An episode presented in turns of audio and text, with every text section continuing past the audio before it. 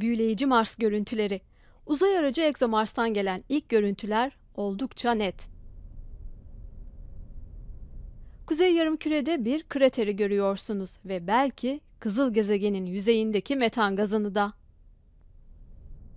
Metanın yaşam süresinin çok kısa olduğunu biliyoruz. Sadece birkaç yüzyıl. Güneş ışığı yani ultraviyole ışıması tarafından çözülüyor. Eğer şu anda orada metan varsa kaybolanın yerinin doldurulduğu anlamına geldiğini biliyoruz. Ama nereden geldiği büyük bir soru işareti. Bu sorunun çözümü için yakında sadece fotoğraflar yardımcı olmayacak.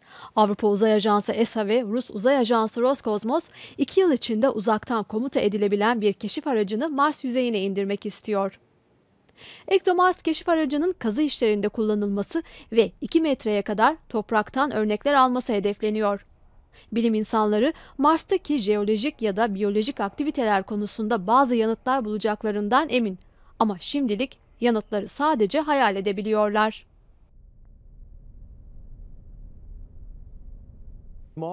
Mars çok özel. Kendinizi orada yürürken hayal edebileceğiniz bir yer. Aslında çok uzak olmayan bir süreçte insanlar kesinlikle Mars'ta yürüyor olacak. Bu da durumu çok heyecan verici kılıyor. Ayrıca orada bir çeşit yaşam bulunduğu ve şu anda Mars'ta yer altında yaşıyor olabileceği fikrini düşünmek de orayı çok özel bir yer yapıyor. Avrupalılar ve Ruslar dünyevi çatışmalardan çok uzakta özel bir yerde işbirliği yapıyor. Ama gelecekte bu işbirliğinin başka ajanslarla da geliştirilmesi hedefleniyor. Mars yörüngesindeki aracın ExoMars misyonunun geleceği ve gezegene iniş konusunda gelecek denemelerde bir radyo yayın organı gibi hareket etmesi bekleniyor.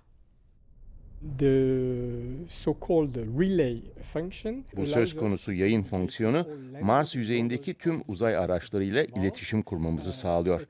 Şu anda yüzeyde sadece NASA'ya ait araçlar Curiosity ve Opportunity var. Mars'a varıştan hemen sonra bazı testler yapıldı bile ve şimdi veriyi nakletmek için en iyi performansı tespit edip ayarlamak için bir çalışma başlatacağız. Dünya atmosferindeki metan gazının çoğu hayvan ve bitki yaşamı kaynaklı.